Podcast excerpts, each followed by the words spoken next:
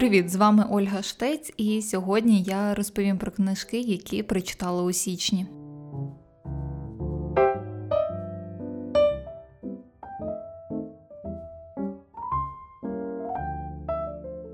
Прочитане в якомусь місяці буде такою постійною рубрикою. Я буду розповідати, що я читаю в різні місяці, і, можливо, серед того, що я читала, і серед моїх рекомендацій, ви зможете підібрати якісь книжки для власного читання.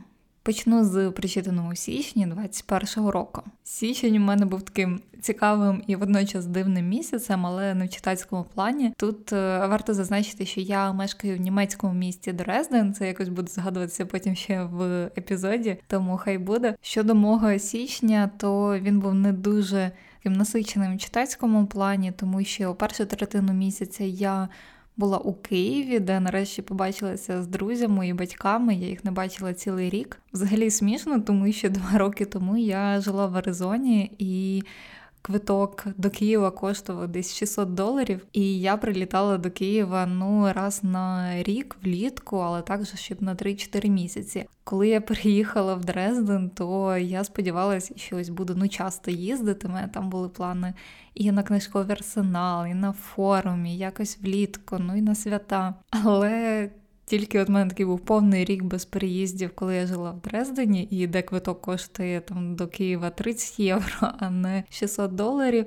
Як почався локдаун, і звісно, сенсу виїжджати звідси не дуже було, тому що ну ці постійні тести і переживання, щоб не захворіти і не заразити інших. Другу третину місяця я провела на самоізоляції в Дрездені, що взагалі не весело. Зате завдяки саме цій самоізоляції я змогла якось ефективніше увійти, так скажімо, в новий рік і почати всю заплановану роботу. Але через завал роботи і просто всіляких планів того, що я хотіла вже починати встигати робити в першому місяці року, читання було теж не дуже активним, тому що от більше працювалося чи ліниво відпочивалося, ніж читалося. Ну і останню третину місяця я вже провела так між роботою і читанням в своєму білізовичному графіку, і от уже по вечорах щось і читала.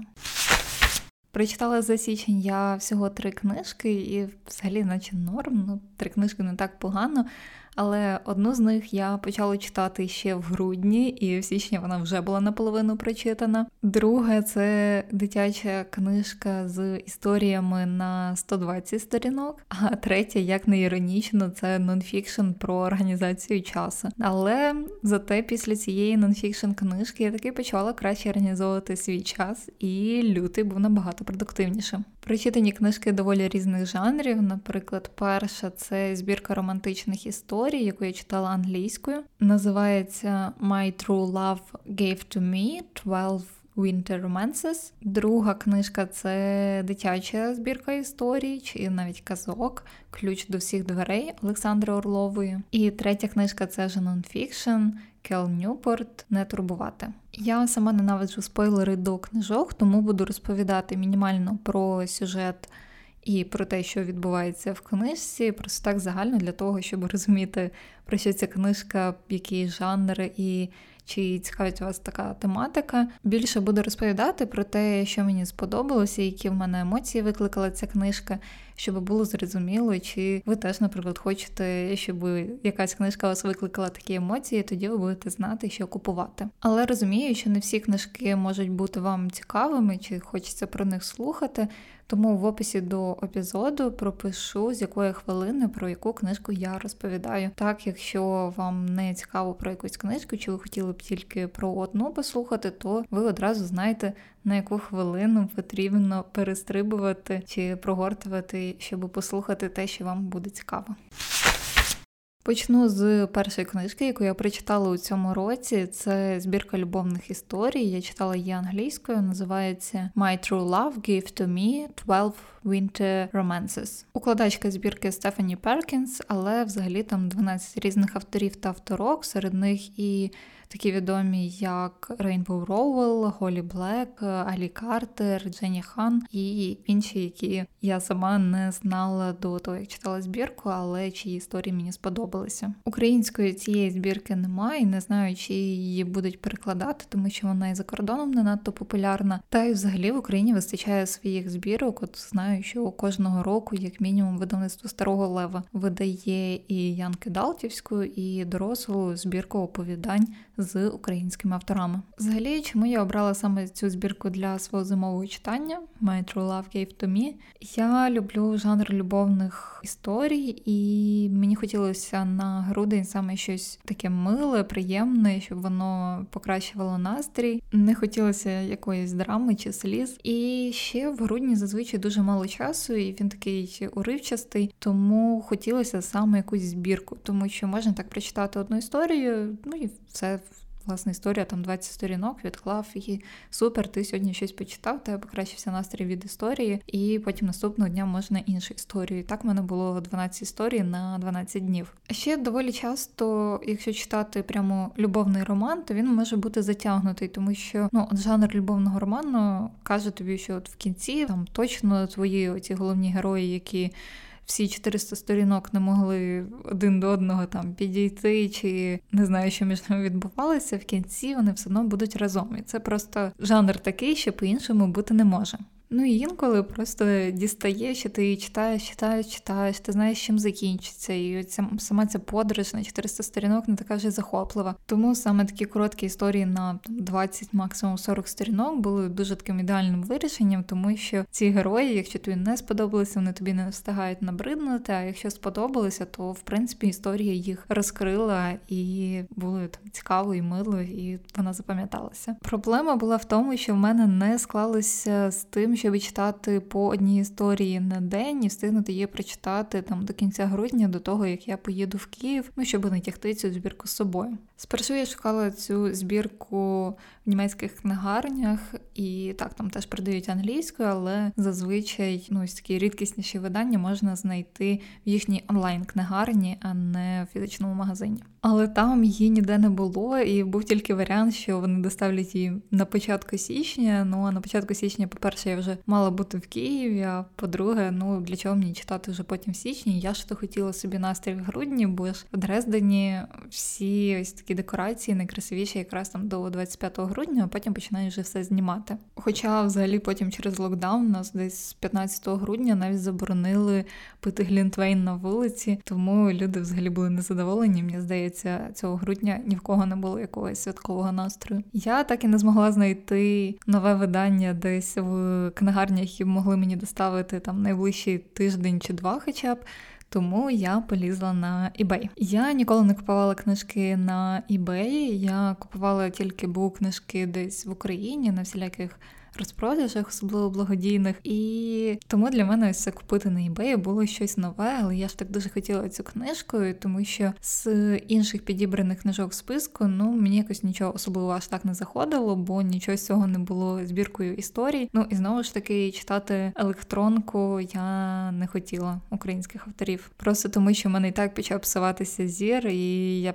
цілий день працюю в комп'ютері, телефоні, тому не хочу ввечері ще сидіти з планшетом і читати електронки на ньому. Ну а тепер весела історія з замовленням з eBay. Я так і не знайшла цю книжку, щоб були якісь живі фотографії від продавців. Ну і я так посподівалася на не знаю, чесність людей, що не завжди хороша ідея. Замовила я книжку, здається, було з Британії, і було те видання, що в принципі я хотіла.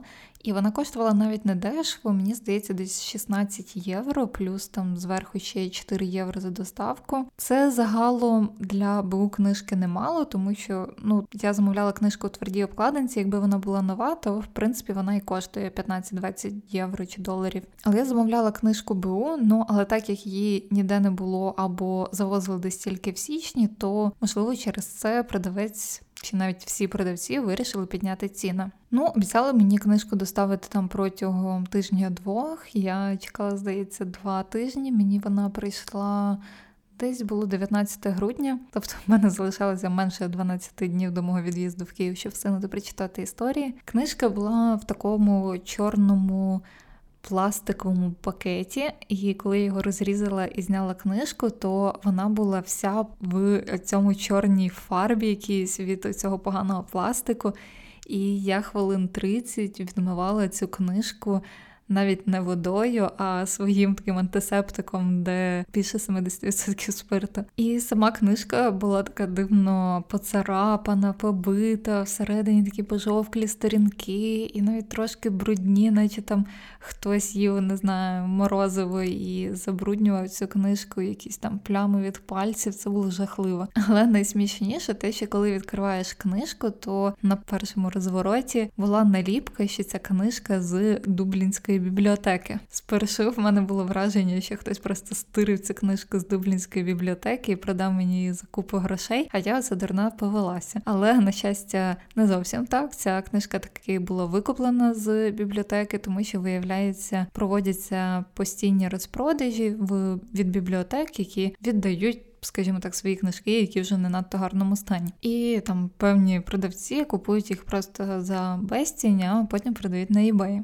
Ну і звісно, це той тип купівлі, що ти не можеш повернути цю книжку, і зв'язуватися з продавцем просто немає сенсу. Коротше, стан книжки був жахливий, і ніколи не замовляйте книжки на eBay, якщо ви не бачите фотографії цієї книжки, зроблених справжніх, тому що ну от можна за купу грошей отримати якісь просто в жахливому стані книжку. Але, звісно, я поставилася до цієї ситуації з тим, що о, ну прикольно, в мене тепер буде книжка з Дублінської бібліотеки. Сама я в Дубліні не була, але книжку матиму. Може, так колись і до Дубліна доїду, не знаю. Ну і тим більше, я вже так чекала цю книжку і так хотіла почати щось читати саме святкове, тому що на моїх полицях просто нуль святкового зимового. І тому я була дуже рада, що ну таки отримала книжку і можу почати читати. І власне через те, що вона до мене пізно доїхала, просто з 19 грудня в мене все ще була купа роботи, яку треба було встигнути зробити. Я не встигала читати навіть по дві історії на день. Тому в результаті я взяла книжку з собою в Київ, де і дочитувала. Хоча це теж було погано, тому що в Києві то в мене ще було менше часу. і Я могла там інколи просто четвертій ранку сидіти і читати книжку, бо ну не тягти ж її вже назад в Дрезден. Тому так в цьому плані це було трохи божевільно читати ось так історії, але мені все одно було цікаво, і це покращувало мій настрій. Ну, ось така в мене просто дошелезна передісторія до цієї книжки. А зараз, власне, пройдуся по історіях в цій збірці, розкажу, що мені сподобалося, і розкажу, яких відомих авторів історії тут є. Але одразу скажу, що збірка мені сподобалася, я її раджу читати, особливо на грудень-січень. І ось такі прекрасні, доволі милі любовні історії, і не занадто такі, не знаю, ванільні, як люблять казати тому дуже раджу. Серед відомих авторів тут якраз найперша історія від Rainbow Rowell. Ви її можете знати по українських перекладах фанатка та Елеонор і Парк. Це обидві Young Adult історії, і в принципі навіть вся ця збірка My True Love Gave to Me теж більше Young Adultівська, ніж доросла. У Rainbow Rowell була якась занадто проста історія, і в принципі вона додавала якогось такого новорічного настрою, тому що вона саме про новий рік. Але загалом я не знаю, чому її поставили першою, і якось. Взагалі в цій збірці саме історії відомих авторів мені зайшли менше, ніж авторів, яких я раніше не знала. Також серед популярних авторів там була історія від Дженні Хан. Це авторка популярної такої трилогії «To All the Boys I've Loved Before». І українською цих книжок немає, але ви могли чути про цю історію, тому що Netflix зняв цілу трилогію вже, і якраз в лютому 21-го року вийшла остання частина. Історія Дженні Хан мене теж не дуже вразила. Вона була про про Північний полюс, Ельфів, Санта Клауса, ну і кохання, звісно. Вона якось була теж доволі така дивна і занадто проста. А якщо ви любите ось цю тему Північного полюсу, Санта Клауса і ельфів, і от якоїсь такої магії, то дуже раджу трилогію Мета Гейка. Вона дитяча, але от вже по першій частині знімають фільм і наче обіцяють на грудень 21-го року. Цю трилогію навіть приклали українською. Називається перша частина Хлопчик на ім'я Різдво, друга частина дівчинка, яка врятувала Різдво, і третя частина Батько Різдво і я. А якщо ви знаєте англійську і любите слухати аудіокнижки, то дуже раджу прослухати саме першу частину, яка A Boy Called Christmas, прослухати її в аудіо, тому що її начитає Стівен Фрай, це дуже кльово. Такі різні голоси він вміє робити. І я дуже насолоджувалася, коли гуляла в 19-му році ще по місту в цих зимових декораціях і слухала, як Стівен Фрай начитує всю різдвяну історію. Також з відомих авторів тут був Девід Левітан, здається, правильний наголос. Це один з авторів серії Dash and Lily. Перший сезон вийшов в грудні 20-го року на Нетфліксі. Мені от серіал дуже сподобався. Він такий милий, і Нью-Йорк, і Різдво, і якось воно було дуже красиво. Але це вже не смішно.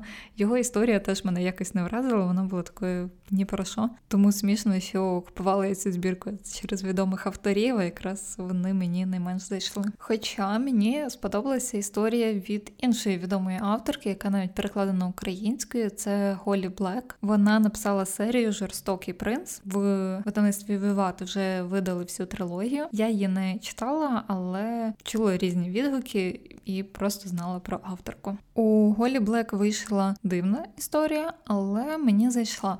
Вона була про Крампуса. Я насправді вперше чула про нього, а виявляється, таке доволі популярне, не знаю, створіння передріздвяне, чи скоріше, яке відноситься до Святого Миколая. Якщо ви теж не знаєте, хто такий Крампус, то я вже пошукала і знаю. Ну і завдяки історії, то це такий фольклорний персонаж, який протилежність Святому Миколаю. І ввечері 5 грудня Ну от в католиків День Святого Миколая це 6 грудня, і ввечері 5 грудня вважається ніч Крампуса. І він ходить до неслухняних дітей і дарує їм, ну як дарує, підкладає їм вугілля і березові різочки. Тому взагалі дуже цікавий персонаж. І саме в цій історії Голі Блек там цей Крампус навіть була вечірка в честь нього. І мені здається, це було в Америці, тому доволі дивно, тому що мені здається, Крампус якраз не американський персонаж, і історія навіть називалася якось так трохи по-німецьки Крампус Лав. В будь-якому випадку, оця історія Голі Блек мені сподобалася.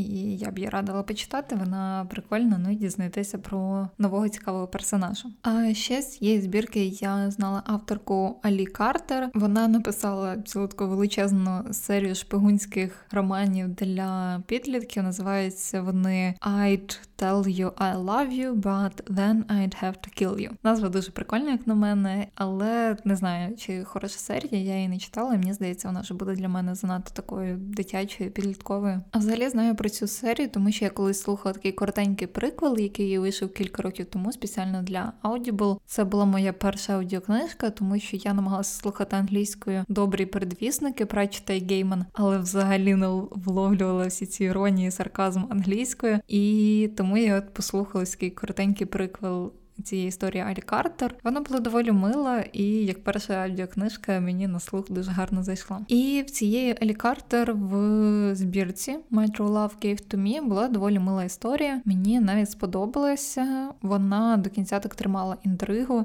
і було цікаво, чим воно все розв'яжеться. Ну і коротко розповім про історії, які мені найбільше сподобалися. Якщо ви, наприклад, таки захочете читати цю збірку, можливо, спробуйте одну з них і потім захочете більше почитати. Це, наприклад, історія Мета Делапені Angels in the Snow. Вона така доволі мила і про Нью-Йорк, який засипало снігом. Взагалі, я обожнюю історії про зимовий Нью-Йорк, тому чую, що там буде щось таке, і мені одразу хочеться почитати. А взагалі книжка цікава, тому що там в головної героїні в головного героя різні проблеми, вони з різних соціальних класів, і тому це було доволі цікаво і не тільки мило, але й так піднімалися якісь цікаві проблеми. Ну, але недостатньо, скажімо так, проблематичні, бо інакше це б не була мила новорічна зимова історія. Ще класна історія була What the hell have you done? Софії От, яку написала Гейл Формен.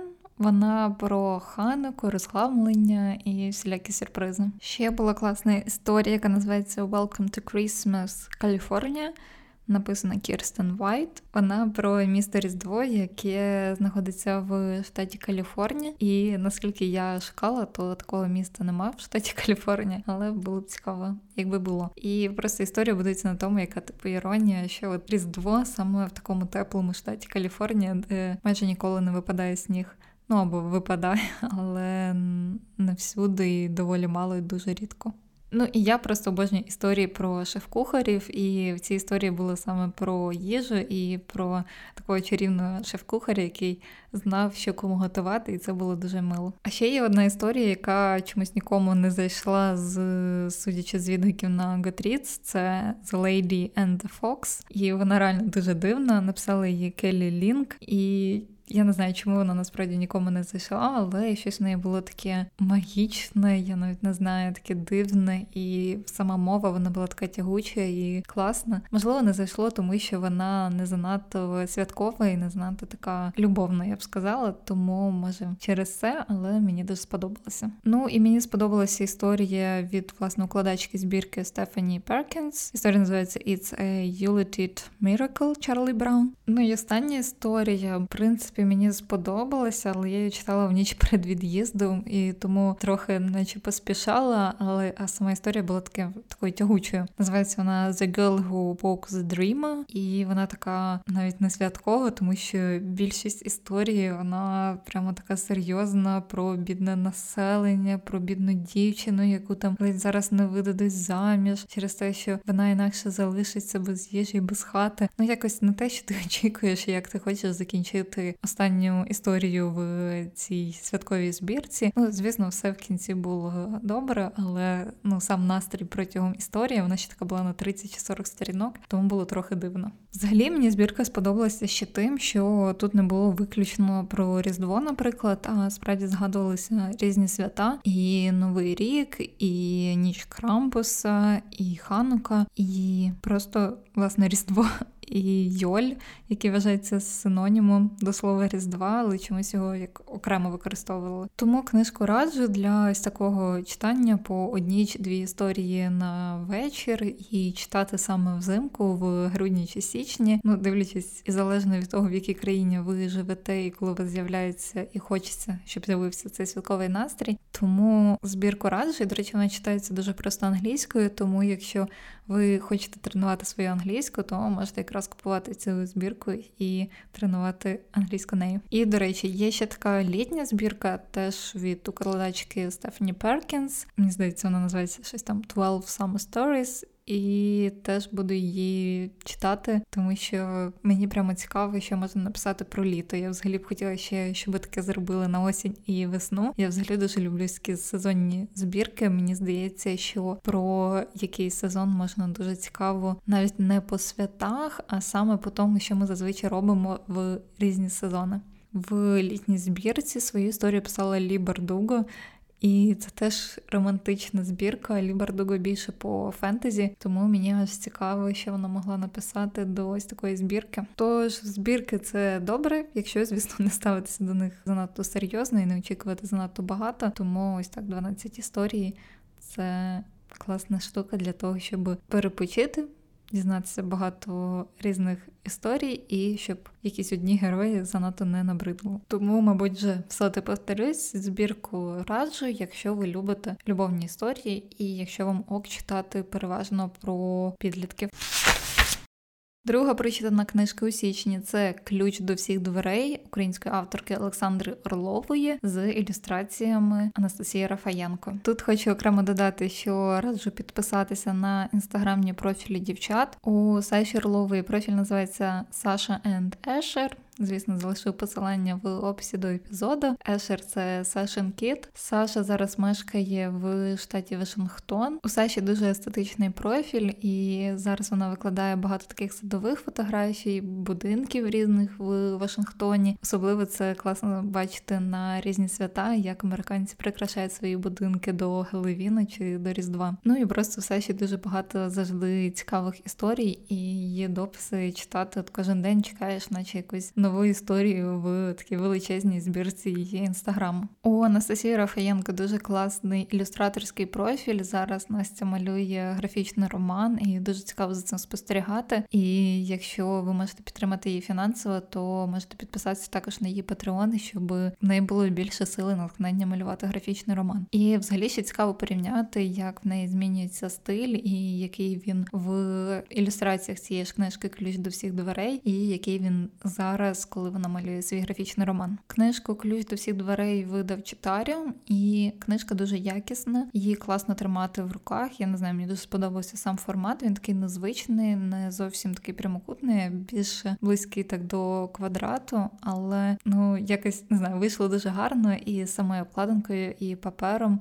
і форзацами, тому видання вийшло просто шикарно. Хоча, звісно, верску могли зробити ще краще, тому що там іде ілюстрація до кожної нової історії, і історії 12 якось е, люблять ставити в цих збірках саме 12 історій, ну як місяців. І якщо в попередній, до речі, книжці там теж 12 історій, якщо там ніяк не обігрувалося, чому це 12, то ось тут ключ до всіх дверей 12, це тому що проходить рік. І з іншою верскою було б краще, якби кожна нова історія починалася з ілюстрації. Ну ось так зліва ілюстрація, справа починається власне сама історія, бо так ілюстрації розкидані часто між історіями, і це трохи дивно. Взагалі, в цій збірці головна героїня отримує магічний ключ, за допомогою якого вона може відкрити 12 різних дверей. Ну і ці двері, звісно, не менш магічні за самий ключ. Мені було лише шкода, що головні герої не беруть якоїсь прямої участі в історіях, до яких вони потрапляють через магічні двері. Але це просто в мене така фантазія, тому що я люблю, коли головні герої ось повністю беруть участь в усьому в книжці. Але тут було саме про те, що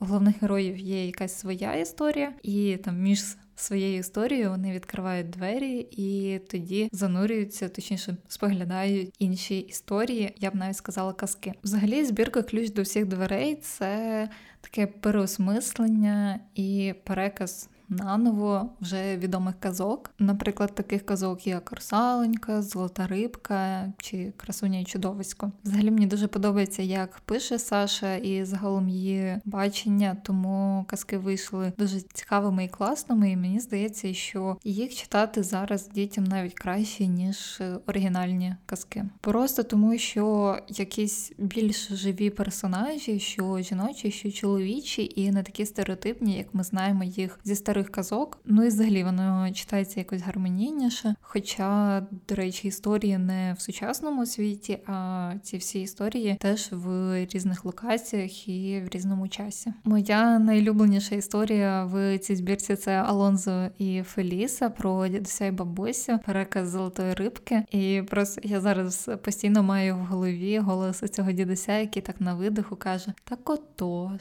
якось не знаю, він дуже часто цю фразу повторює в самій касті. Це настільки прекрасно і смішно. Я прямо в голос сміялася, що я роблю дуже рідко, і навіть Пратчет не завжди мене смішить. А ось тут от прямо було дуже весело від цієї історії. Ще дуже класна історія, яка називається Різдвяна історія. Саша взагалі дивовижно вміє писати ці зимові різдвяні історії. Я досі пам'ятаю її історію зі збірки Чайна книжка, історія, яка називається Різдво у Ленард Хаузі, тому раджу почитати теж і чайну книжку, принаймні цю історію про Різдво. Мені здається, все ще дуже класно виходить ось саме різдвяна тема. Ну і ще мені сподобалися історії, і якщо ви не читали, то вам, звісно, це нічого не скаже. Але якщо ви читали чи будете читати, то будете знати, які мені історії сподобалися, і потім мені напишете: О, то мені теж саме ця сподобалася, чи а мені це не сподобалося. Коротше, ви зрозуміли. Мені сподобалося подобалися історії ще крамниці прянощів, кондитер і принцеса. Як бачите, я люблю тему їжі. Просто в всіх цих збірках тема їжі мене завжди найбільше надихає. І я не знаю, але чомусь історія саме про їжу і людей, які щось готують, вони завжди виходять найцікавішими. Ну і також мені ще дуже полюбилася історія Дракон. Це переказ красуні чудовисько. Взагалі так цікаво вийшло, що друга половина книжки мені зайшла більше ніж перша. Можливо, тому що в другій було більше таких впізнаваних мені історій, і там була різдвяна історія. Але взагалі раджу читати всю книжку, тому що ну це 120 сторінок в дуже гарної якості з класними історіями, які самі історії не пов'язані між собою, але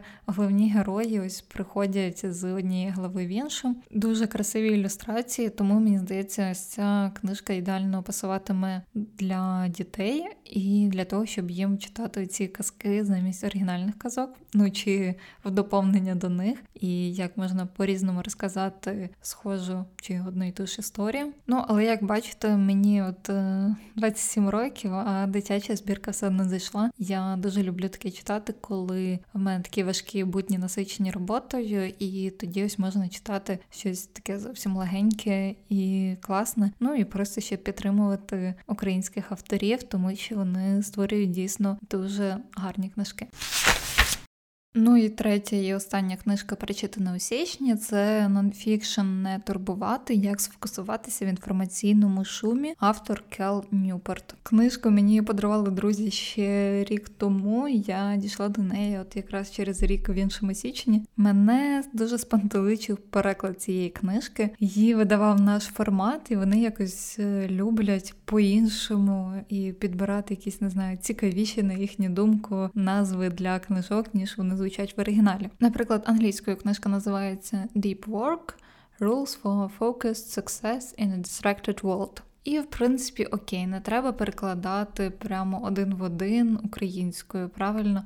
Але в цього ж автора Кела Ньюпорта є інша книжка, яка називається Digital Minimalism Choosing a Focused Life in a Noisy World. Тобто підзаголовок один в один з підзаголовком, як в українському перекладі, тому що Choosing a Focused Life in a Noisy World Прикладається, як сфокусуватися в інформаційному шумі. Але це інша його книжка. Чому вони взяли підзаголовок з іншої його книжки і поставили цей підзаголовок в книжку, яку вони переклали. Ну і це дуже спантеличує, тому що ти читав одну книжку як сфокусуватися в інформаційному шумі, але от англійською в цього автора це зовсім інша книжка. Мені цікаво, що буде робити видавництво, коли вони захочуть перекласти іншу книжку цього автора, чи вони просто не будуть перекладати, вони так одразу вирішили, що чи просто поміняють знову місцями під заголовки. Коротше, ну дуже дивно. А сама книжка мені дуже сподобалася, і я її усім раджу. Я спершу боялася, що це буде ось та мотивація мотиваційна література ні про що, яка там з 200 сторінок мені може дасть хороших кілька абзаців. Але насправді ні, тут дуже багато класних лайфхаків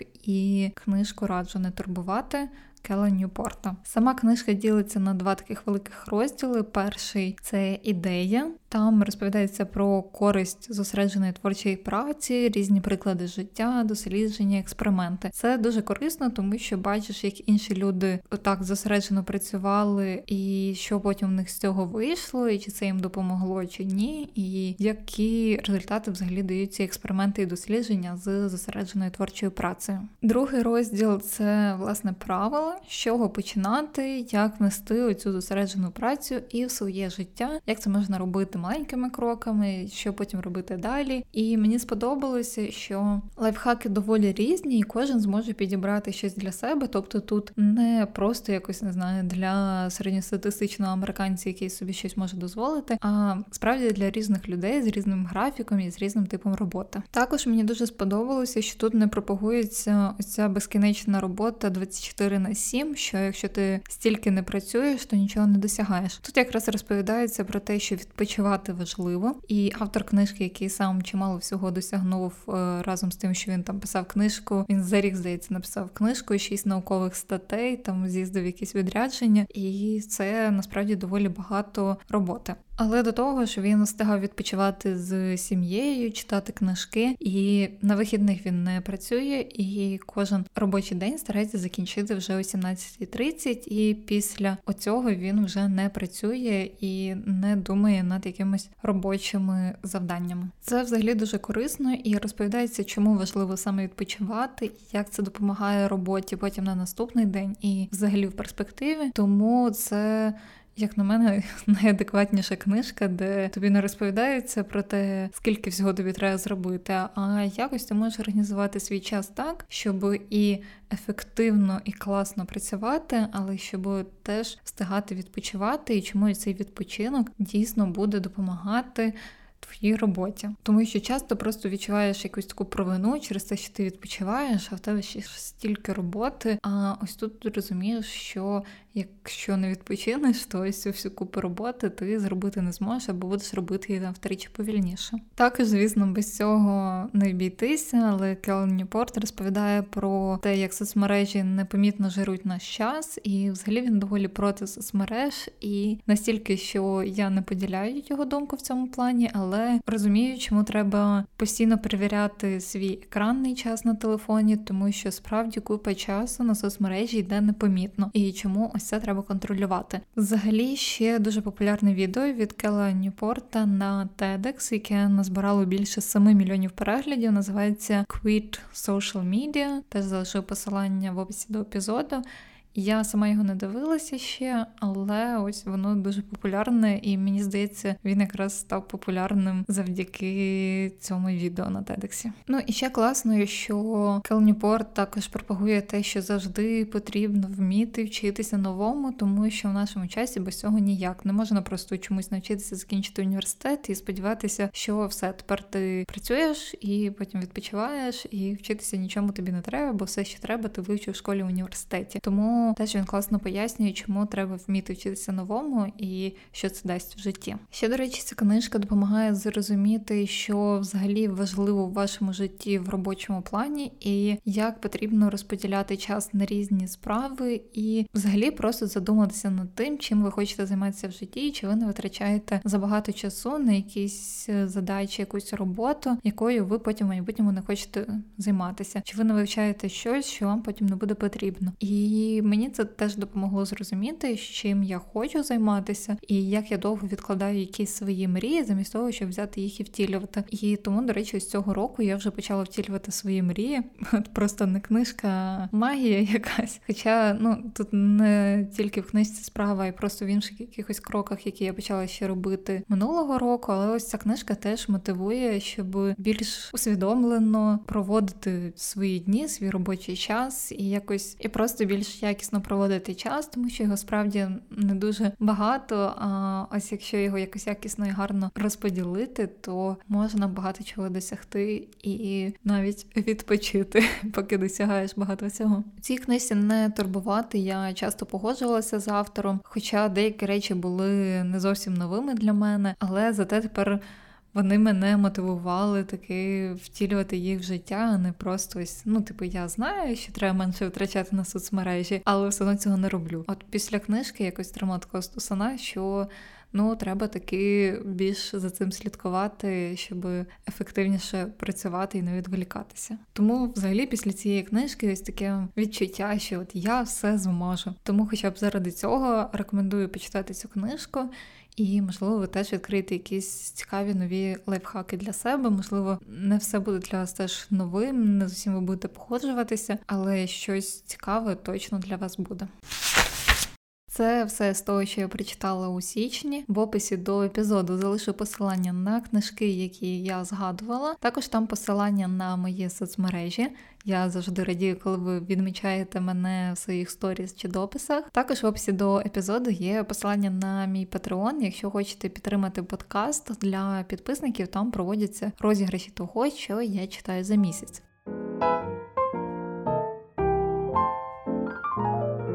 З вами була Ольга Штець. Ви слухали подкаст Штець чи чтець. Крутезного вам читання.